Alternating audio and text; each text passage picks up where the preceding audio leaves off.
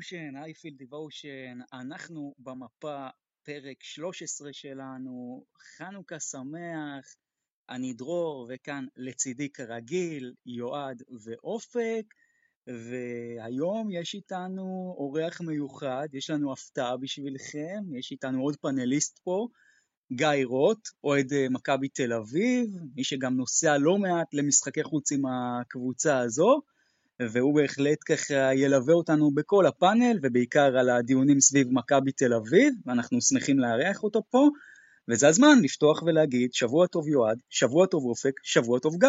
שבוע טוב, שבוע טוב, איזה שבוע גדוש היה לנו, אה?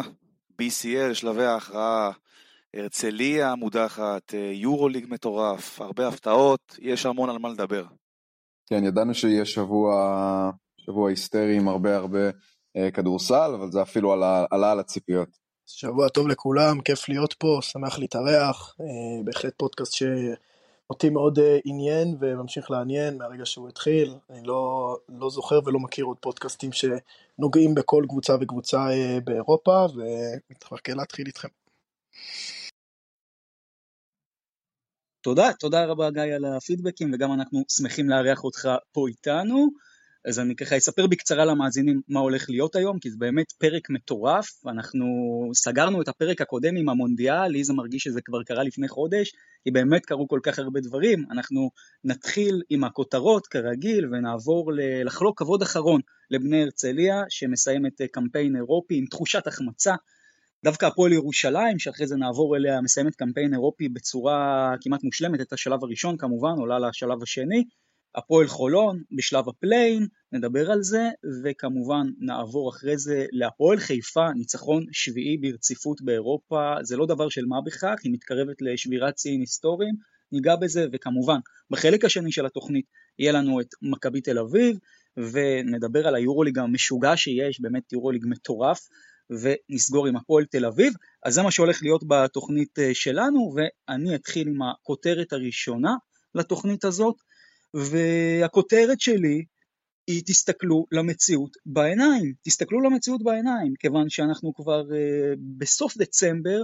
ולאט לאט מתפתחים כל מיני מיתוסים על ארבעת הקבוצות הישראליות המובילות שלנו, מכבי תל אביב, הפועל ירושלים, הפועל חולון והפועל תל אביב, ויש מיתוסים שהם פשוט לא נכונים, ואני אתחיל עם מכבי תל אביב. המיתוס על מכבי תל אביב אומר שמכבי תל אביב היא קבוצה שלא שומרת, קבוצה שאין לה הגנה, ומה לעשות, כשמסתכלים על העובדות, ארבע המחזורים האחרונים זה פשוט לא נכון. בארבע המחזורים האחרונים, בארבע המשחקים האחרונים יותר נכון של מכבי תל אביב, ארבעת משחקי חוץ אגב, מכבי סופגת בממוצע 70 נקודות, ובנוסף להכל היא גם מצליחה להציג דקות מאוד מאוד טובות בהגנה, וגם במשחקים באיטליה, נכון שלמכבי היו דקות מסוימות של רפיון הגנתי, כולל במשחק בברלין במחצית הראשונה, אבל סך הכל, מכבי תל אביב, זה לא שההגנה לא קיימת, מכבי יודעת לשמור, זה מיתוס שצריך לנפץ. לגבי הפועל ירושלים, יש איזה מיתוס שהפועל ירושלים אוהבת לשחק לאט, שהמאמן שלה אוהב לכפות משחק איטי, אבל זה פשוט לא נכון. אנשים מתבלבלים בין משחק איטי למשחק מסודר, זה נכון שג'יקיץ' לא אוהב ראנן בלאגן, אבל הפועל ירושלים אוהבת לשחק בקצב בינוני דווקא, כשמסתכלים על מספר הפוזיישנים שלה במשחק, 73 כאלה יש לה, מקום 17 ב-BCL די באמצע, אז גם הפועל ירושלים, זה לא שהיא לא אוהבת לשחק אה, מהר, היא פשוט אוהבת לשחק יעיל וקלאסי בקצב בינוני, ממש לא משחקת איתי. המיתוס השלישי הוא בדיוק הפוך, על הפועל חולון, שאוהבים לטעון שהפועל חולון חיה ורק אה, מחכה למשחק ריצה, אבל זה פשוט לא נכון, חולון השנה בבעיה בסגל שלה, הוא ארוך מדי, אה, אין לה בעצם מספיק אה, דקות שם לכל השחקנים, ומה שקורה בהפועל חולון זה שהיא אוהבת דווקא להאט הרבה פעמים את קצב המשחק, והיא אוהבת את העשר דקות האלה של הריצה, אבל בסופו של דבר הפועל חולון מדורגת רק במקום ה-19 ב-BCL בקצב המשחק, במספר הפוזיישנים, ככה שהיא ממש לא אוהבת לשחק מהר, וכמובן אין לה סגל ארוך מדי, יש לה סגל קצר מדי, והמיתוס האחרון על הפועל תל אביב, על אה, ג'קובן בראון, שהיא כאילו לא יכולה להסתדר בלעדיו, הפועל תל אביב יכולה ומראה לנו בשבוע האחרון שהיא מסתדרת יופי בלי ג'קובן בראון, אפילו ההתקפה שלה נראית טיפה יותר טוב, אז תסתכלו למציאות בעיניים, זו הכותרת שלי. גיא, מה הכותרת שלך?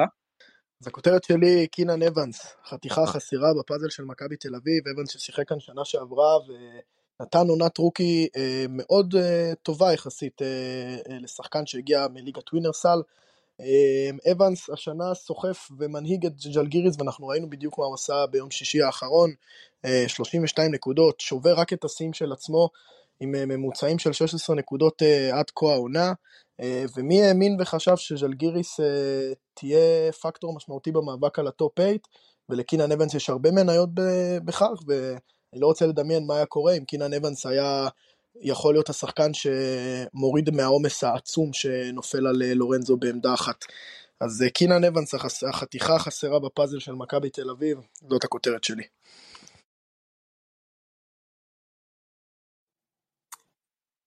אני אתחיל עם הכותרת שלי אה, לשבוע הקרוב, שבדרך כלל בתחילת עונה, במחזורים הראשונים,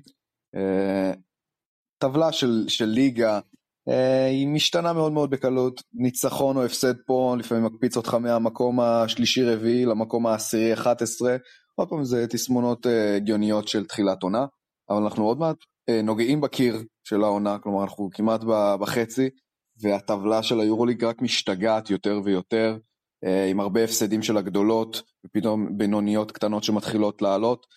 אנחנו נמצאים במצב שחמשת הקבוצות הראשונות במאזן זהה, אה, אולימפיאקוס בהבדל של משחק אחד, כל כך הרבה קבוצות אה, שמתחרות על, ה, על מקום 7-8, כשגם אה, 1 עד 5 כבר לא בטוחים, כלומר אה, ניצחון פה, הפסד שם יכול לגמרי להפוך את הטבלה, אה, ידענו שזה יהיה יורוליג מאוד מאוד תחרותי השנה, אבל לא ידענו עד כמה, זה, זה פשוט תענוג. אה, כן, אז הכותרת שלי היא שאנחנו בדרך למפגש פיקנטי בין שתי קבוצות ישראליות בזירה אירופית, הפועל ירושלים והפועל חולון. בניגוד לכל מה שאנשים ציפו, ואתם יודעים, אחרי הקאמבק המטורף באוסטנד שם, עם הסל של דוסון, שכולם היו בטוחים שהפועל חולון כבר בדרך לקחת את זה, אמ, וזה לא הולך לקרות, אז הנה זה קורה. אמ, הפועל ירושלים בדרך לפגוש את הפועל חולון בזירה אירופית, זה באמת מחזה שיעניין כל אוהד כדורסל בארץ.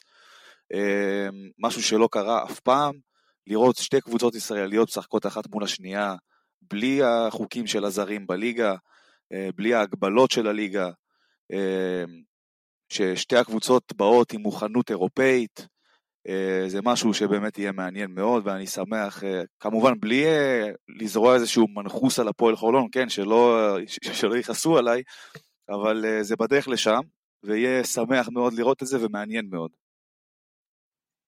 כן, אנחנו כבר נדבר על המנחוס שאולי זרעת על הפועל חולון, אבל ירושלים בשלב הבא סופית, חולון בשלב ה play-in, ומי שלצערנו אנחנו נפרדים ממנה בתוכנית הזו, זו בני הרצליה, שמה אני אגיד לכם חברים, כשהוגרלה לבית המוות ידענו שזה לא הולך להיות קל, ידענו שבני הרצליה ככל הנראה כן שווה את ה-2-4 השלילי הזה, אבל זה נגמר בתחושת החמצה, כי מתוך ארבעה תרחישים אופציונליים היה רק תרחיש אחד שלא מעלה את בני הרצליה לשלב הבא, הפסד שלה בבית ליוונים וניצחון של וילנה על הספרדים, וזה בדיוק מה שקרה.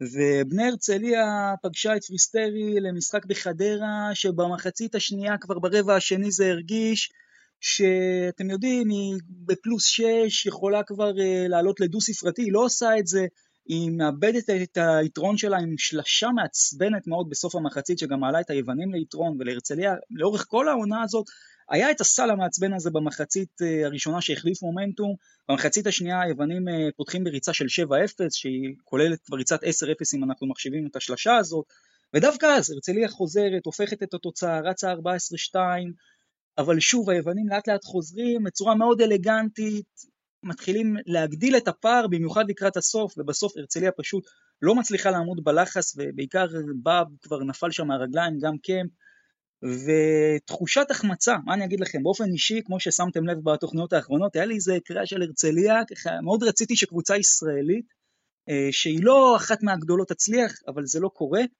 וזה חבל. אופק, מה אתה אומר על הקמפיין האירופי של הרצליה? כן, היינו קצת באופוריה אה, בשבועיים האחרונים סביב הרצליה, כי באמת הייתה איזו תחושה שהם יכולים לעשות את הבלתי יאומן ולעלות שלב מהבית הזה. אבל בסך הכל אה, התחושה של האכזבה היא בהתאם לציפיות שקצת התעוררו אה, אחרי השבועיים האחרונים. בסופו של דבר, לא באמת ציפינו ש, שבני הרצליה, אה, למרות שהיא מועדון שמאוד מאוד חיזק את עצמו, אה, בעיקר בשם שלו בעונה האחרונה, אה, אבל בסופו של דבר מקום רביעי, אחרי קמפיין אירופאי מכובד, זה פחות או יותר מה, ש, מה שציפינו לו. אז מאיפה באה האכזבה, האכזבה הגדולה? תראה, אני חושב שהם באו, הם באו עכשיו, כשהם מסתכלים אחורה, אחרי המשחק, הם באמת מרגישים תחושת החמצה נוראית, כי הם ידעו שזה היה אצלם בבית, הם יכלו לקחת את זה, זה היה תלוי בעצמם, אמ, והם באמת אה, פספסו פה הזדמנות. אני חושב אבל שזה הוכרע די על העניין של הניסיון, כי גם, אתה יודע, אתה בא לשחק מול אה, שתי שחקנים וטרנים כמו מירו בילן וכמו מרקוס דנמון, זה לא פשוט בכלל. לא פשוט בכלל, זה שחקנים שעברו הרבה בכדורסל האירופי, בכל המפעלים, יורו ליג, יורו קאפ, אה, ואני חושב ששם זה הוכרע, שם זה הוכרע, וגם אה, שחקנים בשל הרצליה שציפו מהם להגיע לא הופיעו למשחק הזה, כמו קריס באב, אה, ובהחלט תחושת החמצה, אבל אם מסתכלים אחורה, אני חושב שהרצליה ביחס לבית שהיא הוגרלה אליו, הייתה חותמת לסיים איך שהיא סיימה. אני חושב שאם אומרי, לוקחים את מה שיועד אמר על ניסיון ומרחיבים את המילה הזאת כדי לסכם את הקמפיין של בני הרצליה, אני חושב שניסיון היה שם הקמפיין. בני הרצליה קבוצה שלא שיחקה ולא הכירה את המפעלים האירופיים, מפעל אירופי שאילץ אותה לנדוד אה, לחדרה ולא לשחק בעולם הביתי הקטן שלה, שחקנים לא מנוסים, והניסיון הוא זה שהכריע את הבית הזה של הרצליה וגם אפילו גרם לה שנייה אה, ללכת אחורה בליגה ולא, ולאבד את, את מיקומה בצמרת שהרבה צפו. אני אגיד לכם אבל משהו, אתם בהחלט צודקים בכל מה שאמרתם, כי אף אחד, אני חושב, לא ציפה באמת שהרצליה תהיה איזה קבוצה מטורפת בבית הזה, אבל בסוף כדורסל זה משחק של סיטואציה, והסיטואציה הייתה ש, שזה כבר היה ביד של הרצליה. ואני רוצה לדבר על אורן אהרוני, כי בסוף, אם אורן אהרוני היה עודד קטש, אני לא בטוח שהיינו פה מדברים בדיוק אותו דבר. אורן אהרוני נכשל השנה, הוא מבין את זה בעצמו, הוא הציע בעצמו ללכת הביתה, הרצליה לא רצו, אבל צריך לומר בכנות, אורן אהרוני, את המשחק מול פריסטרי, לא ניהל טוב. בסופו של דבר היה מולו מאמן לחוץ, עם כל הכבוד לספנוליס, אני לא זוכר קבוצה שחוטפת כל כך הרבה טכניות ספסל במשחק, ואורן אהרוני, קודם כל, הוא פשוט, אה, לספנוליס לפחות היה ספסל שחוטף טכניות, לאורן אהרוני לא היה ספסל בכלל, כי אורן אהרוני לא ספר את הספסל שלו. הוא שם עומס מטורף ולחץ מטורף על באב ועל קמפ ששיחקו 39 וחצי דקות, הוקר 34 וחצי דקות, ובסופו של דבר פשוט לא העלה לדקה את דורי סער או את עודד ברנדווין שיכלו לתרום, אבל גם את יאיר קרביץ, שהוא באמת שחקן מעולה, וגם בדקות המועטות שהוא שיחק, שבע דקות הוא שיחק מול היוונים, ארבעה אסיסטים ושני ריבאונדים, היה יכול לשחק יותר ואורן אהרוני פשוט לא ספר אותו, ובסוף ברבע האחרון הרצליה עשתה שש נקודות בשבע הדקות הראשונות, והשחקנים שם פשוט נפלו מהרגליים, וזה לא רק זה, זה גם לצורך העניין להשאיר את ון וליט, שהוא עם ארבע עבירות ברבע השלישי, שהוא יחטוף את החמישית ואז בכלל אין לך שחקנים לעלות איתם, וגם העניין שלא לקחת פסקי זמן, כלומר החלטת לקצר רוטציה, החלטת כבר שאתה הולך באמת כאילו all in, אז בוא תקח פסק זמן שפריסטרי עושה את הריצות שלה. אז uh, בריצה הראשונה, במחצית השנייה, זה עבד בלי פסק זמן, אבל לא, אי אפשר לסמוך על ניסים, זה בגזרת אורן אהרוני, אז לדעתי אורן אהרוני גם את המשחק הזה ניהל אותו, ומעניין לראות מה יקרה עם העונה של הרצליה. ומבחינת קריס באב אני גם רוצה לומר לכם, שאם אנחנו כבר בפרק ניפוץ מיתוסים, אז לקריס באב יש את הקטע הזה שכל משחק הוא חייב להעיף נונסטופ אה, זריקות מטווח אה, NBA פלוס, אבל זה פשוט לא עובד. היה לו 2 מ-7 במשחק האחרון, וזה גם החטאות שמוציאות את אה, פריסטרי, את היוונים, למתפרצות. בכל העונה קריס באב עומד על אזור של 28% ל-3 ב-BCL, ובעיניי תסלחו לי, אבל זה שחקן עצלן. גיא נגיד דיבר על קינן אבנס, קינן אבנס לדעתי לא יותר מוכשר מקריס באב, לדעתי, אבל קריס באב אה, פשוט אם הוא היה לוקח את היוזמה של אבנס והיה באמת אה, מאוד דומיננטי בהתקפות ולא זז הצידה, יכול להיות שהעונה של הרצליה הייתה נראית אחרת. זה שחקן שהוא משחק ברדיוס של אה, חמישה מטרים מעיגול החצי, גם בהגנה, גם בהתקפה, וזה פשוט לא עובד, וחבל מאוד, חבל מאוד לדעתי בגזרתה של הרצליה. אני לא חושב שזה נכון להשוות אותו לאבנס, כי זה גילאים שונים לגמרי, אתה יודע. אני מדבר על איכות, על איכות, okay. על כישרון.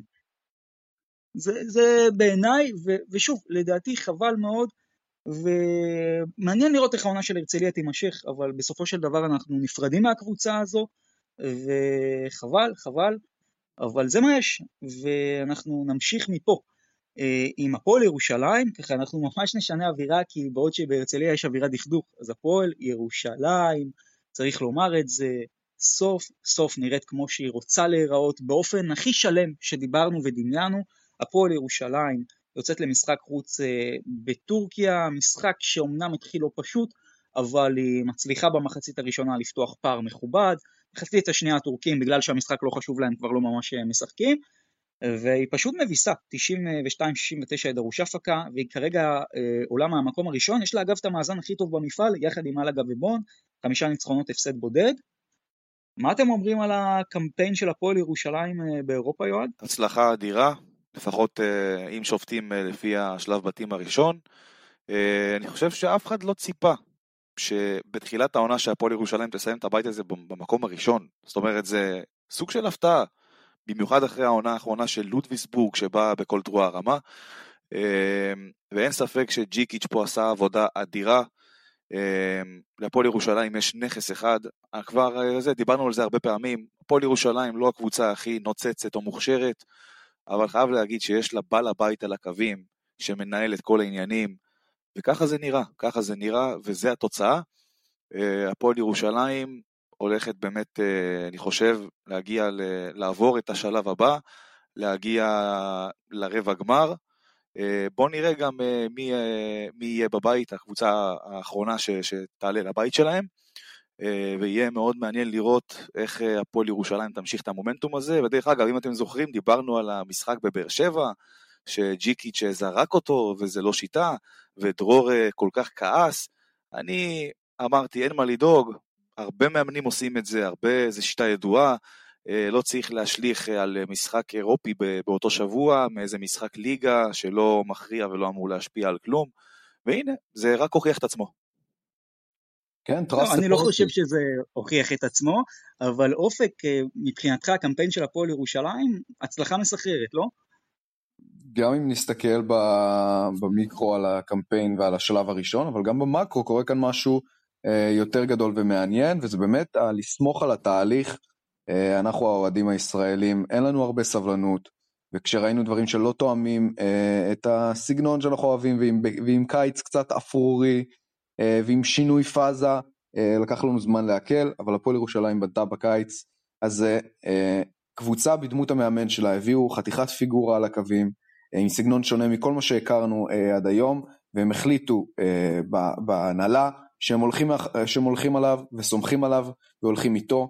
אז היו חבלי לידה אה, בתחילת העונה, קבוצה חדשה, אנחנו יודעים שזה אה, סגנון ו-DNA שונה ממה שהתרגלנו מהפועל ירושלים, וגם קבוצה כמעט אה, חדשה לגמרי בכל מה שקשור לשחקנים, אבל אנחנו רואים איך לאט לאט הפועל ירושלים מתקדמת ומקבלת צורה ומקבעת DNA קבוצה מאוד מאוד מובהק, שכבר בדצמבר לקבע DNA בקבוצה חדשה זה לא, זה לא דבר של מה בכך, אז אמרנו, כמו שיועד אמר, יש דברים שאין להפועל ירושלים והיא לא הכי נוצצת ולא הכי מוכשרת, אבל יש דברים שיש לה ולא ייקחו לה, שזה שחקנים עם אינטליגנציית משחק גבוהה, אה, שתואמת את הדרישות של המאמן. אתה רואה גם רמת מחויבות מאוד מאוד גבוהה, אתה רואה את, ה... אתה רואה את זה בריבאונד, בעבודה בהגנה, ידיים לכל כיוון, אה, אין אדישות בכלל, מרגיש שכל פוזיישן שחקן ושחקן לוקח בשיא הרצינות, אבל גם בהתקפה, אה, לא, לא צריך לזלזל בהתקפה של הפועל ירושלים. אה, מדובר בקבוצה שבגלל שהיא מאוד אינטליגנטית ומאוד תואמת אה, למאמן שלה, היא קבוצה מאוד ממושמעת, מאוד מבצעת, מאוד מאוד טקטית. המשחק מול דרוש אפקה היו דקות שזה היה ממש קונצרט. רמת ביצוע סופר גבוהה, גם בהתקפה, מהלכים קבוצתיים והנעת כדור, כל שחקן יודע איפה לעמוד, מתי לחסום, מוביל לנקודות קלות, לא עושים את מה שהם לא יודעים. אה, אז תוסיף לזה גם את ההגנה וגם את המחויבות, אה, וזה מתבטא במשחק כדורסל מצוין, בכמות אסיסטים ובאחוזים. אה, מרגיש שהשחקנים מאוד מאוד מכבדים את ג'יקיץ', והפועל ירושלים העונה לא תנצח דרך הרבה skills ו talent, אבל היא תנצח דרך הלב, דרך המוח ודרך משמעת. כן, אתה מדבר איתי על ההתקפה, תשמע, הקבוצה הזאת מדורגת ראשונה במפעל באסיסטים למשחק, עם 23 כאלו, שזה הרבה מאוד, גיא, גם אתה אוהב את ג'יקיץ', נכון? אני מאוד מסכים עם מה שאופק אמר, ולכן לא הרגשתי צורך אה, להוסיף יותר. ג'יקיץ' זה הסיפור הגדול של הפועל ירושלים העונה, קבוצה שנכבלה ואפילו הובכה באירופה בשנתיים האחרונות. מוצאת לה את המאמן שלה, את האיש שאפשר לסמוך עליו ולתת לו בעצם לנהל את כל הדבר הזה שנקרא הפועל ירושלים, את כל הסגל, והתוצאות אה, נראות, וזו קבוצה חדשה כמו שאופק אמר, ולראות את התהליך הזה אה, כבר בדצמבר הופך למשהו גדול ו... ונעים לצפייה, זה בהחלט ראוי להערכה אצל ג'יקיץ'. טוב, נקודה אחרונה לפני שאנחנו עוברים לשלב הבא של הפועל ירושלים, גלעד לוי, במשחק הזה עולה בדקות הגרבג' 2, אבל אני חייב לומר לכם, כשהוא שיחק, זאת מבחינתי הייתה הצגה. האיש שם שלושה דנקים, לוקח שלושה ריבאונדים, ובכלל זה נראה שבהתקפה הוא בלתי עציר, אז מה, מתפתח פה איזה פרוספקט ישראלי חזק מאוד בעמדת הסנטר? אין ספק שיש לו את הפוטנציאל, הוא רק צריך לממש אותו אה, ולעבוד נכון. ואני חושב גם שג'יקיץ' הוא, הוא, הוא האיש למשימה הזאת. כן. עכשיו מבחינת השלב הבא של הפועל ירושלים, בואו ניכנס לזה רגע, אז יש לה את סטרסבורג, שהיא בעצם הקבוצה הצרפתית שעולה מהמקום הראשון בבית מקביל, אז היא תהיה שם בוודאות, ואז ההצטלבויות הן או דיז'ון או פריסטרי, שעולה מהמקום השלישי בבית של הרצליה, אה, יריבה לא קלה תהיה שם ההצטלבות הזאת, ואו הפועל חולון, או איגוקאה, שבעצם אה, הפועל חולון זאת היריבה הבאה של הפועל ירושלים לכאורה.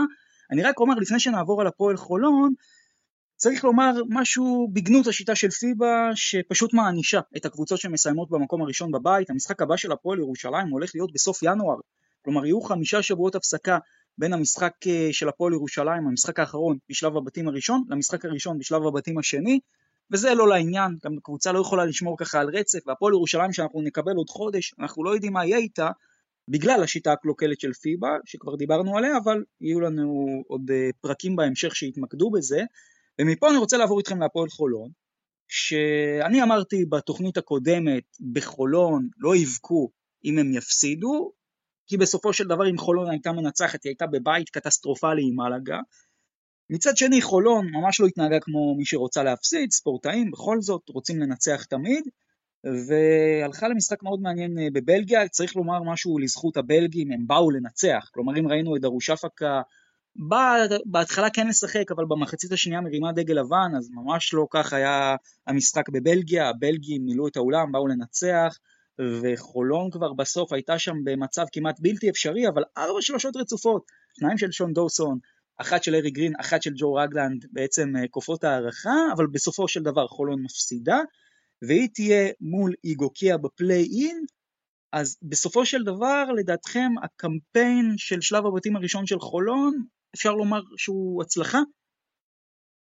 אני לא יודע אם אפשר להגדיר את זה ככה, אה, כי אני חושב שבמיוחד אחרי השנה האחרונה בהפועל חולון ציפו לסיים ראשון בבית, אמ, ולהמשיך באמת ולא להסתבך עם, אה, עם play-in ועם קבוצות אה, ככה משום מקום שבאות בשביל לעקוץ.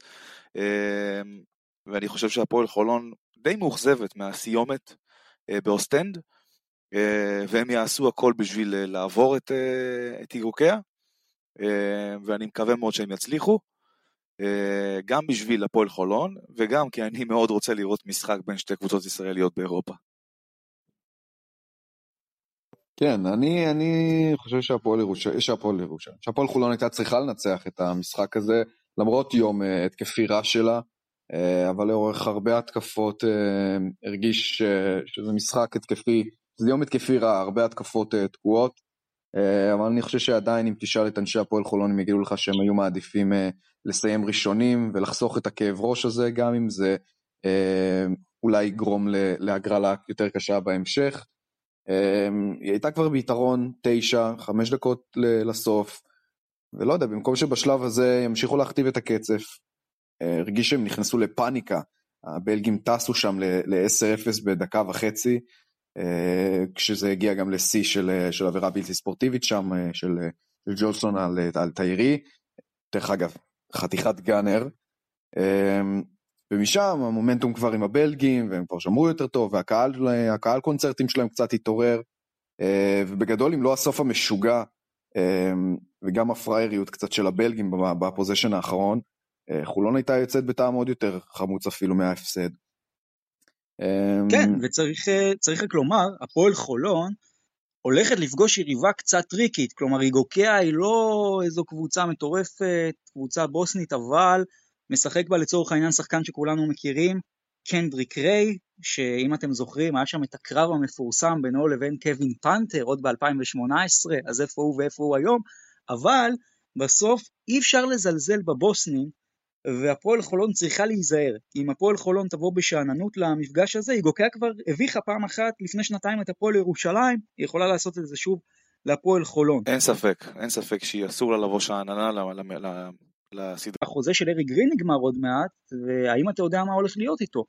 אה, קודם כל לא, אבל אני מאמין שהפועל חולון באמת תעשה הכל בשביל להשאיר אותו. דרך אגב, אחרי כמה חודשים שם, חודשיים וחצי, שלוש שהוא שם, הוא נותן מספרים אדירים, ואני לא אופתע אם תבוא איזה קבוצת יורוליג משום מקום אה, ותציע לו הצעה, ואז אני באמת חושב שזה יהיה אבוד אה, מבחינתה של חולון, כי אין מה לעשות, השחקן גם כבר הצהיר בעבר שהמטרה שלו היא לחזור ליורוליג, אה, ואני, ובאמת יהיה מאוד מעניין לראות מה יהיה עם ארי גרין, אם יגיעו אליו הצעות מקבוצות יורוליג, כי אני חושב שאם תגיע כזאת, הוא לא יחשוב פעמיים, עם כל החיבור שלו למועדון ולהפועל חולון ולאנשים שם, הוא בסופו של דבר חושב רק על עצמו, על הקריירה שלו ואיך הוא מרים אותה לשמיים עוד פעם. כן, והפועל חולון תתחיל כבר בשבוע הבא את סדרת המשחקים הזו מול איגוקיה, ומהפועל חולון בואו נעבור לקבוצה ישראלית שמה שנקרא עושה לנו הרבה כבוד באירופה, ואולי לא כל כך מדברים על המפעל הזה, ואולי לא כל כך סופרים אותו. אבל הפועל חיפה, ניצחון שביעי ברציפות ב, אה, בליגה המשנית בעצם של ליגת האלופות, ביורופ קאפ, והיא בסופו של דבר עושה את זה הפעם בסלובקיה, שוב, לא מול קבוצה גדולה, אבל אופק, הפועל חיפה, משבוע לשבוע ביורופ קאפ, ממתגת את עצמה כקונטנדרית לזכייה, לא פחות. כן, היא אחת, אחת הבנקריות, אחת הבנקריות ביורופ קאפ. אה, אחלה משחק אה, היה שם בסלובקיה. לא יודע, לא יודע אם ראיתם את המשחק, אבל זה התפתח שם בדקות האחרונות לחתיכת משחק מעניין. ספנסר וייס אה, בגדול מנצח לבד את, ה, את המשחק, אה, גם עם שתי שלשות קלאץ' גדולות, חטיפה שהובילה אחר כך לעבירה הבלתי ספורטיבית של, של הסלובקים, ובאמת שאפו להפועל, להפועל חיפה. אה, שבוע שעבר, דרך אגב, ספנסר וייס היה מזעזע. הוא היה מזעזע שבוע שעבר עם 0 מ-9 מהשדה אני חושב. כן, אבל אנחנו יודעים שהוא שחקן, כן. אה, שהוא מתאזרח מוכשר, והוא דפק באמת חתיכת משחק, גם 21 נקודות אה, בטוטל, והגיע לגמרי לדקות המכריעות. אה, אחלה הפועל, הפועל חיפה, אחלה. כן, והפועל חיפה, אנחנו נמשיך ונעקוב אחריה, אבל היא עם שבעה ניצחונות רצופים באירופה, ויכול להיות שבסוף העונה אנחנו גם נדבר עליה כעל אחת ששוברת שיא, כישראלית שניצחה הכי הרבה משחקים ברציפות באירופה, אבל אנחנו לא נעשה לה מנחוס, ורק נקווה שזה ימשיך כך. ומהפועל חיפה אנחנו נעבור לחלק השני של התוכנית שלנו, מכבי תל אביב, בעצם צולחת את המבחן בברלין, במשחק שהוא אולי היה בחצי הראשון המשחק הכי גרוע של מכבי תל אביב, ובחצי השני המשחק הכי טוב של מכבי תל אביב העונה, משהו מאוד קיצוני, כי במחצית הראשונה באמת כלום לא עבד למכבי, ובמחצית השנייה, החל מדקה אה, בתוך הרבע השלישי ועד דקה לסיום הרבע האחרון, מכבי תל אביב עושה מהלך של 41-14, והיא פשוט שוחטת את אלבה ברלין בהגנה, בהתקפה, מציגה דקות הגנתיות לדעתי הטובות ביותר של העונה, והיא כרגע, כמה שזה נשמע הזוי, מרחק שני משחקים מהמקום הראשון, היא בתוך ה top שמונה, אז בסוף, חברים, מכבי תל אביב חיה וקיימת, והיא מה שנקרא חזק מאוד בתוך התמונה. כן, אין ספק, תראה, אבל uh, לגבי המשחק uh, בברלין, אני חייב להגיד ש... אומנם עצרנו אותם במחצית השנייה על uh, עד דקה וחצי, עד דקה לסיום המשחק, הם היו על 18 נקודות אני חושב, uh, אבל אני חייב להגיד שלפחות בעיניי זה לא קשור לאיזה שיפור בהגנה, זה לא קשור לאיזה עבודה מסוימת בהגנה, אני חושב שזה יותר קטע של מחויבות. השחקנים היו הרבה יותר מחויבים הגנתית, אה, אם זה בונזי קולסון, אה, אם זה ג'וש ניבו אפילו, שנתן שם חסימה גדולה ובאמת אה, היה אחראי לפתיחת המומנטום והריצה של ה-18-0. אה, דרך אגב, גם ברבע הרביעי, אם אתם אה, זוכרים, ג'וש ניבו פשוט שלט בכל מה שהלך שם בריבאונד ההגנה. כל החטאה של אלבה ברלין הוא היה הראשון לקחת את הכדור, ואני מאמין שזה גם מה שניצח את המשחק. השליטה בריבאונד ההגנה במחצית השנייה, אה, אחרי שבחצי הראשון באמת אלבה ברלין עשו מאיתנו צחוק בריבאונד, אה, וזה באמת אחד הכלים שהיה אחראי לניצחון הזה. אה, ומכבי, שוב, אני חושב שיש לה הרבה מאוד מה לשפר, במיוחד גם במשחק ההתקפה, גם בהגנה, כן, זה לא סוד, אבל לפחות ברמת המחויבות, אני יותר רגוע. אם היו ספקות קטנות, קטנות כאלה בהתחלה, שהשחקנים לא, לא, לא מרוצים, אה, לא מחויבים או משהו, אה, וגם לא, לא מתים על קטש, אני חושב שזה משחק שדי מארגן ספירת הרגעה לכל מי שחשב את זה, אה, כי זה לא נכון, והשחקנים באמת רוצים, והם רואים שהם, גם אפשר לראות שהם רוצים, וגם צריך לציין לטובה את ג'רל מרטין, שנתן פה חתיכת משחק, זה המשחק הכי טוב שלו השנה, בשני צידי המגרש, גם התקפה, גם הגנה, הוא היה שם תמיד שהיינו צריכים אותו, אה, ושאפו, וצריך להגיד, שבוע הבא, אה, חתיכת משחק בהיכל, אנדולו אפס, אלופת אירופה פעמיים אחרונות מגיעה להיכל, שתי הקבוצות באותו מאזן, ווואי וואי, הולך להיות חם חם, חבל על הזמן. כן, רבע כן. וחצי מעולים של מכבי בסוף המשחק, חוץ מ... ההתקפות שבהן לורנזו בראון משחק לבד. אה, כלומר מכבי השיגה במחזורים האחרונים את, אה, את התואר המפוקפק בעיניי אה, שזאת קבוצה שהכי נוח לפגוש. אני חושב שלא יגידו את זה בפרהסיה אבל זה קצת מה שכל קבוצה הרגישה באירופה שמכבי כיף לפגוש אותה כי היא לא מספיק רעה כי היא מאוד מוגבלת וצפויה בהתקפה שלא נדבר באמת על היכולות ההגנתיות שלה מהמשחקים הקודמים אבל הדקות הטובות של מכבי לאורך כל המשחק זה לא רק במשחק נוכחי אנחנו ראינו את זה גם, ב, גם בהפסדים האחרונים אה, וגם מול מילאנו, אה, הגיעו כשלורנזו בראון היה שחקן מרכזי בהתקפה של מכבי ולא השחקן המרכזי. אה, כשההתקפות הן התקפות האיסוליישן לבראון והניסיונות החוזרים, עוד pick and roll עד שמגיעים לאיזה פואנטה וכל פעם זה מסתיים בכישלון ובשעון ובסוף שעון. בכל פעם שלורנזו היה אמצעי בהתקפה ולא המהות של מכבי יצאו דברים טובים גם בדקות שלו על הספסל דרך אגב מכבי שיחקה טוב. ואז תוסיף לזה כמה פוזיישנים טובים של ריכוז ואינטנסיביות, ומכבי אה, ניצחה את המשחק. אה, ג'רל מרטין, כמו שאמרת, משחק אדיר שרק ימשיך ככה, מרגיש שלאט לאט הוא צובר אה, ניסיון ב, ב, בליגה הזאת, ומתחיל להבין איך שומרים ועושה פחות, פחות טעויות. ובכללי, מכבי אוספת מהמשחק הזה כל מיני דברים שהיא יכולה לקחת. כמו שיועד אמר על ג'וש ניבו, המשחק כנראה הכי טוב שלו, העונה במכבי, סוף סוף אה, אה, נתן את הדברים שאנחנו מצפים ממנו, גבוה אתלטי שמשנה זריקות אה, בהגנה, היה מאוד מאוד אקטיבי, מאוד מאוד אה, אגרסיבי ואינטנסיבי בריבאונד, אה, עדיין אני חושב שצריך אה, צריך, אה, להזין אותו יותר אה, מתחת לסל, כי אין הרבה גבוהים שברדיוס של החצי מטר מה, מהטבעת מסיימים ברמה הזאת. אני, אני חייב פה לשאול, אני, כן, אני חייב פה לשאול שאלה את אופק ואת גיא. לא, לא קצת צורם לכם ששתי ניצחונות החוץ היחידים שלנו בכמעט סיבוב שלם, זה על שתי קבוצות שהיו באמת בשיא המשבר שלהם, אחת עם תשעה הפסדים רצופים, השנייה עם 11. זה, אני אגיד לכם, זה אמנם, זה נשמע רע, אבל לא יודע באמת איך להתייחס לזה, זה קצת... אה, אני לא יודע אפילו איך להסביר את זה. בואו, בואו תגידו לי אתם. זה... בוא תשאל אותי את השאלה הזאת באפריל. ונראה אם צורם או לא. ברור, כן, אבל אני מדבר איתך עכשיו, עזוב אפריל. השאלה באמת, כאילו, שתי הקבוצות היחידות שניצחת בחוץ, זה שתי קבוצות מהתחתית, בשיא המשבר שלהם. בוודאי שזה צורם, זה לא, לא, זה לא אמור ש... להיראות ככה. זה לא אמור להיראות ככה. קבוצה שרוצה להיכנס לשמינייה הראשונה, צריכה גם לדעת להיות עם אופי חזק ומספיק אה, אה, חזקה מנטלית כדי להתעלות על עצמה במשחקי חוץ, וכן, גם במגרשים קשים כמו בלגרד, שלחלוטין מכבי הייתה צריכה ללקט משם לפחות ניצחון אחד. וזה היה גם, היה לה הזדמנות מאוד טובה אה, בפרטיזן לעשות את זה. למרות אה, הקושי גם- לשחק שם. אבל אולי, אולי זה דברים שהתאזנו גם, כאילו, כמו, כמו שגיא אמר, בוא נדבר באפריל, אנחנו לא יודעים מה יהיה בסיבוב השני. מכבי עם מאזן בית מהטובים, ב, מהטובים באירופה, אה, ויכול להיות שדברים יתאזנו במאזן השני, שקצת נפסיד יותר בבית וננצח יותר בחוץ. עוד פעם, אני שומע כל מיני קולות שאומרים עכשיו, איי איי איי, אם רק היינו מנצחים ב- בבולוניה, ואם רק היינו מנצחים בכוכב האדום, היינו כבר מקום ראשון. אבל זה תראה, קורה אני חייב להגיד לך, כן, אבל אתה- זה לא הדינמיקה של, לא הדינמיקה אתם של אומרים. לי, בוא נראה מה אה, יהיה בסיבוב השני. בואנה, זה לא צחוק, בסיבוב השני מחכים לך פנתנאיקוס בחוץ, אולימפיאקוס בחוץ, ברצלונה בחוץ, ולנסיה, מונקו, אנדולו, וילרבן, ז'לגיריס, כל זה בחוץ. לגמרי.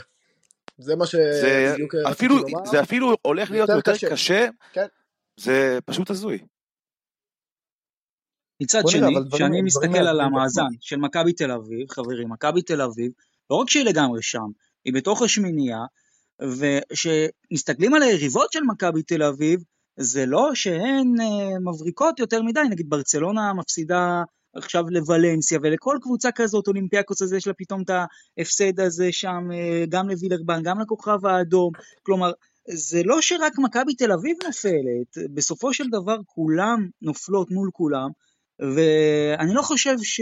אני אפילו אומר את זה פריבילגיה, כלומר אני לא חושב שיש את הפריבילגיה הזאת בשלב הזה לבוא ולהתלונן על ניצחנו ב-13 הפרש, אבל הדרך היא לא טובה. ברור שהדרך לא טובה, וברור אגב שאלבה ברלין היא לא מדד לכלום ושום דבר.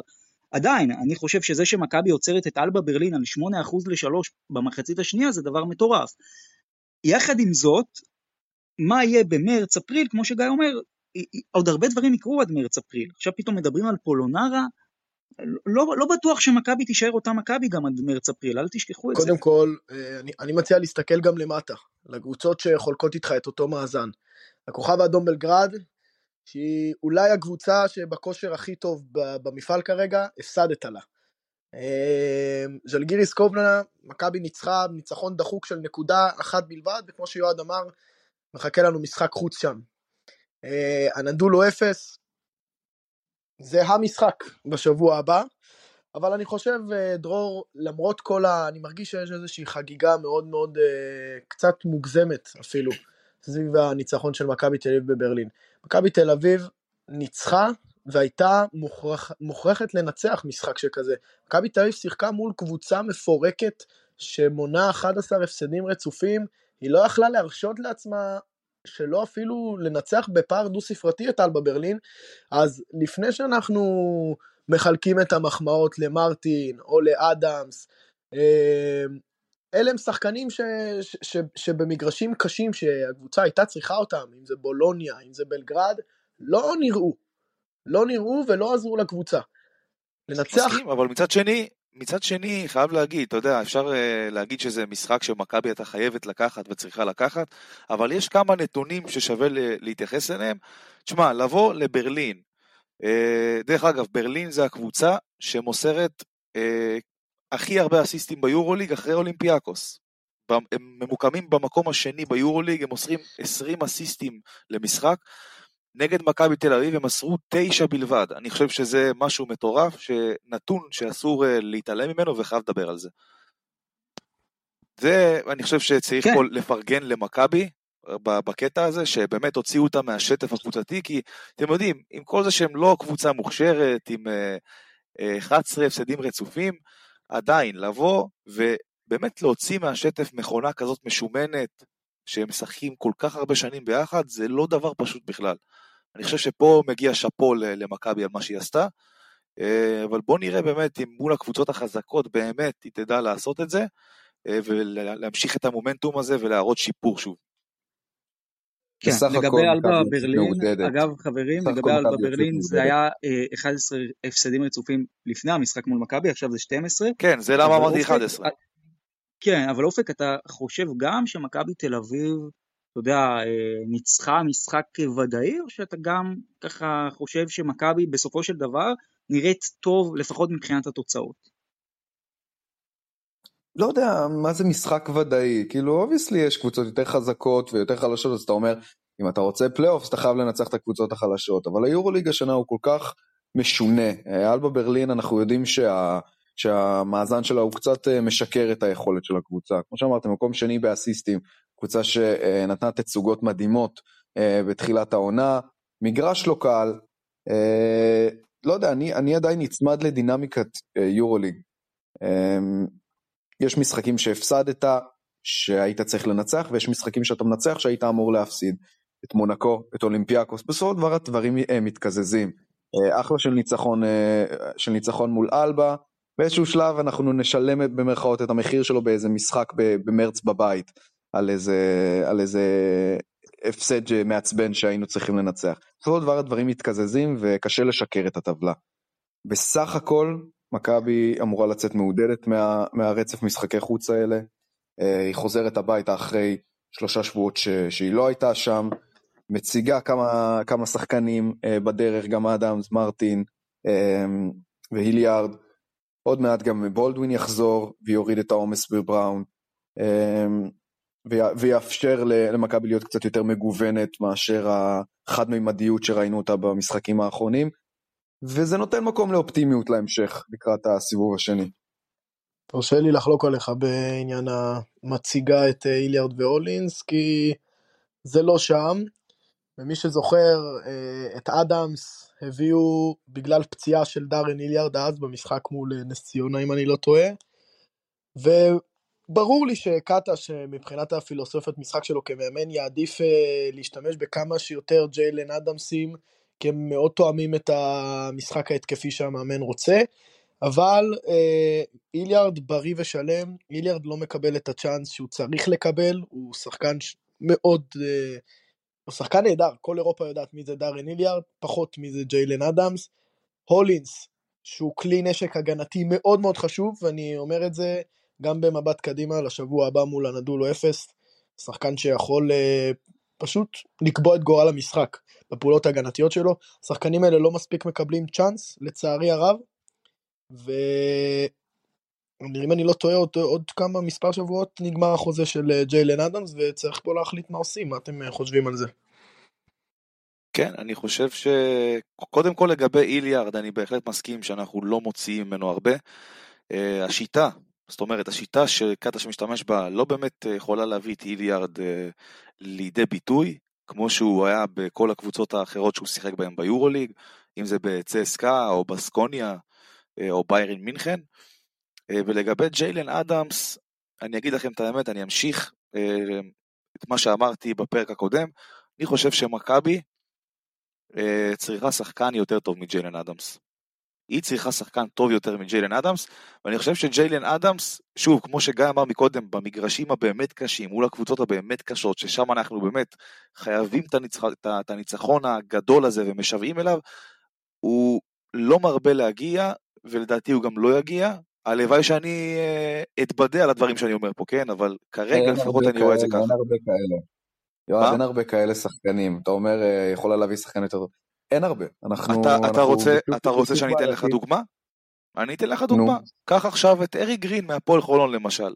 זה עכשיו לא. שחקן, שאם מכבי תל אביב, מה, מה לא, תשמע, אתה לא יכול להשוות אותו לא, לשחקן כמו אדמס, אחי. אני גם חושב, אני גם חושב כמו אופק, לא יותר טוב מג'יילן אדמס, ארי גרין. אני, אתה יודע מה, אולי בכישרון אפשר, אפשר אה, להתווכח ולדבר, אבל בניסיון יורוליג אין מקום להשוואה בכלל. כן. אין מקום, זה שחקן שעבר Final Four.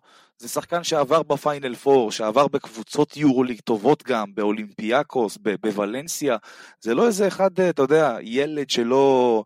שבלי, בא, בא בלי ניסיון ו- וכלום, אתה מבין? זה מישהו נכון, וטרן עם ניסיון. ארי גרין, ארי גרין לא, לא יותר טוב מג'יילן אדמס לדעתי, אה, ארי גרין מבוגר ממנו, ארי גרין שחקן שבע, ארי גרין הוא גם דמות קצת בעייתית לחדר ההלבשה, בטח כשאתה מחפש אה, עוגן ב... באמצע העונה, שיבוא וישדרג את הקו האחורי, מטיל ספק מאוד גדול על היכולת של ארי גרין לעשות את זה. אה, אבל אני חושב ש... שמכבי תל אביב צריכה להתמקד אה, בהחתמת שחקן גבוה נוסף. דובר על פולונרה, שזאת אופציה מעולה בעיניי, עוד שחקן שיכול גם לשחק מחוץ לצבע, מה שמרטין, כן, לא, לא עושה מספיק טוב, אז הוא עושה את זה טוב נגד ברלין, זה לא אומר הרבה, אנחנו צריכים עוד לחכות ולראות, ולראות את הגרף המשך של זה, אבל מכבי לא, לא החתימה את אדמס מהקיץ, מכבי נבנתה עם מיליארד והולינס, שתי אה, סווינגמנים מעולים, שצריך להשתמש בהם יותר, לא יעזור, צריך להשתמש בשני השחקנים המוכשרים האלה יותר, ואת זה קטוש לא עושה. אני אסיים את העניין רגע, אדמס הוא לא שחקן מושלם, ראינו הרבה, הרבה בברלין את החסרונות בכל מה שקשור לניסיון היורוליג שלו, ולמנטליות הקצת ילדותית שלו, היו לו שם כמה עיבודי כדור של, נו באמת, אתה לא מאבד דברים כאלה ברמה אירופית כזאת, אבל בשורה התחתונה, אני לא, רוצ, לא חושב שצריך לזעזע את, את הסגל, גם ככה הולכים להוסיף כנראה עוד זר אה, בעמדות הפנים. ג'יילן אדמס אה, נכנס למכבי, הוא בחור טוב, ש, שכמו שאמרתם בהשוואה לארי גרין, אחלה של בחור בחדר ההלבשה, שחקן סופר מוכשר, ברמת הכישרון הוא שם, היור, הוא שם, הוא ברמת יורוליג. אה, כן, הוא צריך עוד טיפה להשתפשף, טיפה, טיפה להתבגר, אבל במצב הנוכחי לא מחליף אותו, בטח שלא בארי גרין. תשמע, בשורה התחתונה כן. צריך להגיד שכרגע יותר חשוב למכבי תל אביב להתעסק בלהביא גבוה גיבוי לפויטרס מאשר uh, להתעסק בהאם להחליף את ג'יילן אדמס או לא. זה, פה, נכון. פה, פה אין ספק. לא, אבל החוזה נגמר. עוד... אה, החוזה נגמר, כן, ומכבי תצטרך uh, לקבל החלטה. כאב הראש עכשיו הוא בעמדות הפנים, הם לא בדיוק. יעשו יותר מדי בלאגנים. אני מעריך שאדמס לבסוף יישאר. אני גם חושב. קטוש מאוד מאוד כן, מעריך כן. את השחקנים האלה, ולמרות הבעייתיות עם חוסר הניסיון במפעל והמענה הלא כל כך נכון שהשחקן הזה כרגע נותן ביורוליג, אני חושב שקטוש ינסה להשאירו, אבל uh, חשוב מאוד שזה לא יהיה על חשבון שחקן גבוה. יפה, אז זה ככה לגבי מכבי, אבל לא רק מכבי שיחקה במחזור היורוליג האחרון, כי היה מחזור משוגע שהפך את הטבלה שלנו לעוד יותר משוגעת, שבעצם הפער בין מקום אה, ראשון למקום עשר הוא פער של שני משחקים, אני לא חשבתי והאמנתי שככה נהיה במחזור 15, והאמת גם לא במחזור 5, אז בוודאי לא במחזור 15, אבל בואו נתחיל עם מה שנקרא חביבת הפודקאסט, מילאנו, נתנה משחק מאוד מרגש אני חייב לומר, ניצחון ביתי ראשון. 19-0. מה הלך שם ברבע האחרון? 19-0. מה הלך שם ברבע האחרון, יאללה. 19-0 ריצה משום מקום, באמת זה כבר היה משחק גמור. מונקו הובילה, אני חושב, 13 הפרש, איזה משהו כמו 4 וחצי דקות לסיום, 4 דקות לסיום, ומשום מקום פתאום באה הריצה, מלי שלא הורגש בכלל דופק שלשה, בילי ברון שם, בילי איזה ברון. שתי שלשות הוא דפק. כן, איזה, איזה שתי שלשות, ובאמת, משחק שלא מאפיין בכלל את מילאנו, אה, וסוף סוף הגיע הזמן לראות את הקבוצה הזאת קצת מנצחת משחקים. ודרך אגב, מונקו, שמתם לב, יש לה קטע עם ריצות, גם בהיכל, היא איבדה הפרש, אני זוכר, בעוד איזה אולם, ש... באוהקה, כן, אבל בסוף היא ניצחה. היא מאבדת פה הפרש גבוה, הלו, צריך לדבר על זה גם, אבל עזבו עכשיו את מונקו. מילאנו, כרגע אני חושב שאחרי שתי הניצחונות האחרונים אה, בבלגרד ופה על מונקו, אה, במרחק של שתי משחקים, לא, לא שתי משחקים, שלוש אני חושב, בלבד אה, מה, מהמקום השמיני, תקנו אותי אם אני טועה, יש להם חמש ניצחונות, כן, שלושה. צריך להגיד שאפשר אפילו לספור אותם עוד פעם מחדש. צריך להגיד ש... בוא נראה מה יהיה, שפנגוס, פנגוס אמור לחזור עוד מעט. ובאמת אה, משום מקום ככה הם פתאום מתעוררים. כן, מיל... מילאנו אפילו לא, ב... לא בחצי כוח כרגע, מילאנו בלי שילדס, ש... חבר'ה, ששילדס טוב זה אחד השחקנים הכי חמים ביורוליג, התרומה שהוא נותן למילאנו היא פשוט אדירה. אה, גם דתומה, שהוא וטרן מאוד מאוד חשוב לכל קבוצה, בטח של מילאנו ובטח לכדורסל של, אה, של מסינה. ושהשחקנים האלה יחזרו, מילאנו היא בהחלט פקטור מאוד מאוד מרכזי אה, במאבק על כן. השמינייה הראשונה, אבל מילאנו עדיין צריך לומר זה 5-10, זה מאוד קשה, אני לא מכיר קבוצה אה, מאז שהמפעל אה, אה, שינה את פניו, שחזרה מ-5-10 אל עבר אה, שלב ההצלבה. אני מכיר שניים, גיא, הנדולו אפס ופנרבכצ'ה אולקר. הם אה, כן עשו את הקאמבק okay. אוקיי. הזה. השאלה אם אילנו תצליח. אני חושב שיש לה את היכולות, יש לה את היכולות, אבל זה מאוד קשה, ב-5-10... בשיטה שהיא, בשיטה שהיא משחקת, בשיטה שהיא משחקת, אני חושב שזה הרבה יותר קשה אה, מקבוצות אחרות שהיו בסיטואציה הזאת. כי היא משחקת בשיטה שהיא כמעט ולא יכולה באמת לנצח קבוצות ברמת הדו-ספרתי, כאילו, זה הזוי. הם לא יכולים לקחת קבוצה דו-ספרתי כי הם משחקים בקצב כל כך איטי, ואני חושב שזה בעיה פה ברמות האלה. הם באמת צריכים הרבה גם מזל פה. גם מזל מעבר ל- ליכולת והשיפור. אבל כן, אין, אין ספק ש, שצריך לספור אותם שוב. אין ספק. כמה זה מדהים היורוליג, כמה זה מדהים. אתה פשוט בשבוע אחד מבטל קבוצה, ושבוע שבועיים אחרי זה פתאום אה, מרים אותה מחדש. מילאנו צריכה, צריכה להוכיח קודם כל את, ה, את זה שהיא מסוגלת לנצח את הקבוצות שיותר נמצאות בחלק העליון. את, אה, את מונקו היא הוכיחה זאת היום, אה, שלשום. את אולימפיאקוס היא צריכה לנצח, את ברצלונה, את ריאל מדריד, קבוצות שלא כל כך אה, ספרו אותה בחלק הראשון של העונה, אה, ואני חושב שעל זה זה ייפול ויקום. מסכים. דברו איתי על עוד משחקים ככה שאהבתם במחזור הזה. כוכב האדום, כוכב האדום מנצחת בפיראוס באחד האולמות הכי קשים באירופה, ואני אני, תשמע באמת, אני כבר לא יודע מה להגיד על הקבוצה הזאת, על, על הכוכב האדום. איזה שינוי, איזה שינוי, זה לא רק וילדוזה, זה גם עכשיו מה שהם עושים עם קמפצו, עם ההחתמה האדירה הזאת.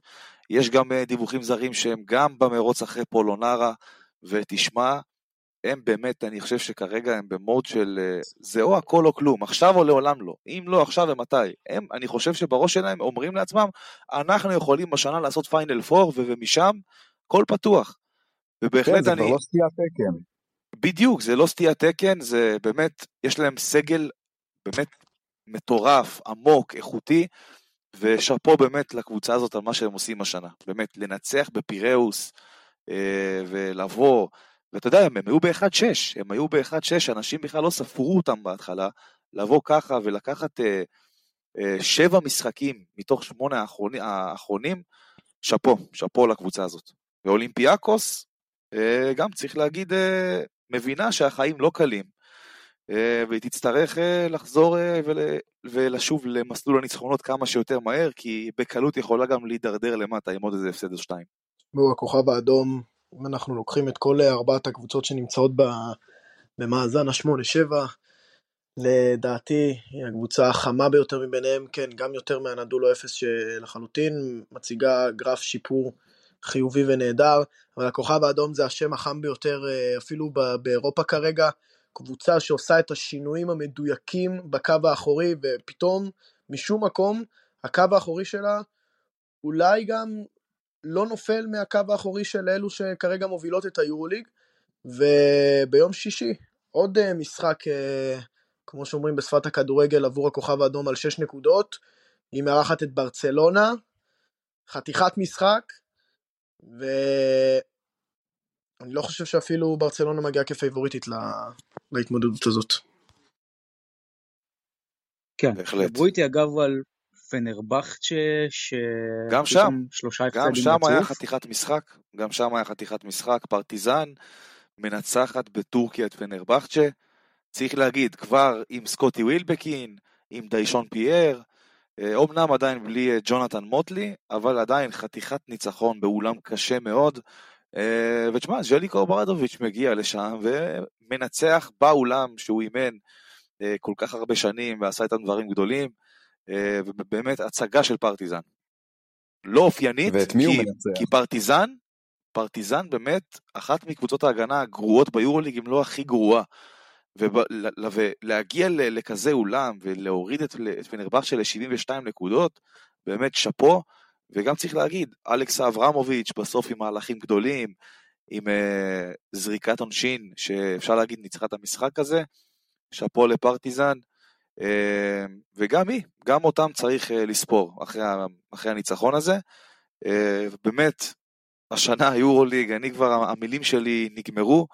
אה, זה היורוליג הכי צמוד שהיה אי פעם, אני חושב. הכי צמוד, באמת הפערים בין הצמרת לתחתית כמעט ולא קיימים, אני, אני לא זוכר דבר כזה. כן, זה יורוליג כן. מטורף לגמרי. כן, יורוליג חבל על הזמן, וזה הזמן להתכונן גם למחזור הבא, להתחיל להתכונן עם ההימורוליג שלנו, ואנחנו בעצם הולכים לקראת המחזור ה-16, כמובן מכבי תל אביב תארך את הנדולו 0, אבל עוד אה, לפני כן יש לנו דרבי ספרדי, בפעם הקודמת אגב שוולנסיה אירחה את ברצלונה, אז הקבוצה כביכול היותר חלשה ניצחה, אז בסקוניה מארחת את ריאל מדריד, הבעיה שפה אני ממש לא יודע מי כרגע הקבוצה היותר חלשה, אבל מה אתם אומרים, מי הולכת לנצח? אני עם ריאל מדריד. אני אלך עם בסקוניה.